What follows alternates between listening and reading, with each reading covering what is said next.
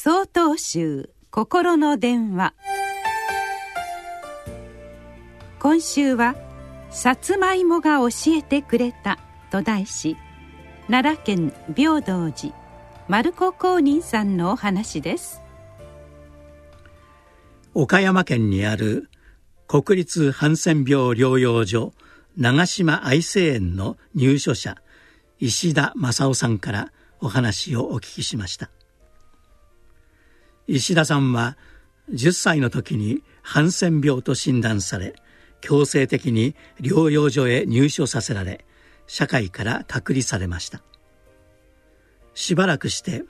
石田さんの大好物の巻き寿司を持ってご両親が面会に来たそうです。お父さんは石田さんが右手で巻き寿司を食べている間左手にさつまいもを握りしめていることに気づいて尋ねました。すると石田さんは「これは僕の晩ご飯だ」と答えました。当時愛生園では昼はじゃがいもが1個夕食はさつまいも1個という日々だったからです。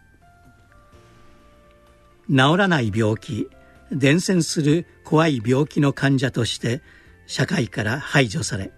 徹底した隔離の下で非人道的な扱いをされ続けた石田さんは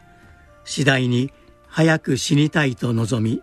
やがて自暴自棄の生き方をするようになっていったそうです。それから年月が流れハンセン病は薬で治るということが認識されるようになり外出もできるようになりました。しかし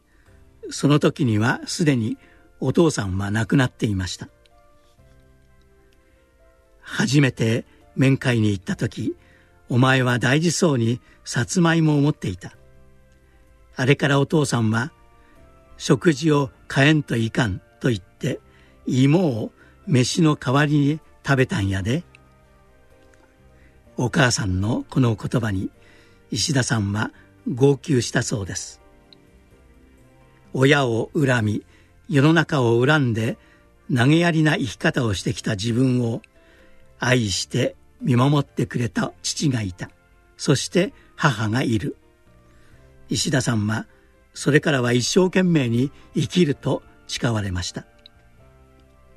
私は石田さんから深い絆の尊さを教わりました。たとえ会えなくても思いやり向き合い行うことでつながる真心が絆ではないでしょうか。7月9日よりお話が変わります。